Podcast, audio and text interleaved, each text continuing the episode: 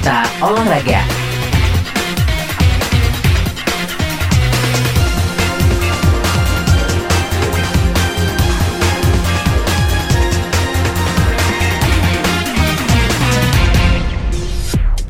Selamat siang sahabat sonora saya Jeni Putra untuk berita olahraga. Ketua Umum PSSI Muhammad Iriawan mengungkapkan adanya rekomendasi baru dari Satgas BNPB mengenai daerah hijau di Pulau Jawa. Rekomendasi ini membuat venue pertandingan Liga 1 2021-2022 semakin banyak.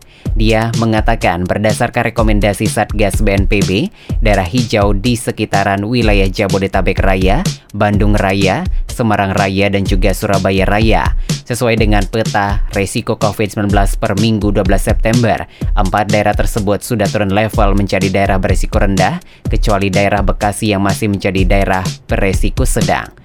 Setelah mendapatkan rekomendasi tersebut, PSSI membuka wacana untuk memperluas venue pertandingan seri 1 ini. Demikian saja Putra untuk berita olahraga. Kembali ke program selanjutnya. Berita olahraga.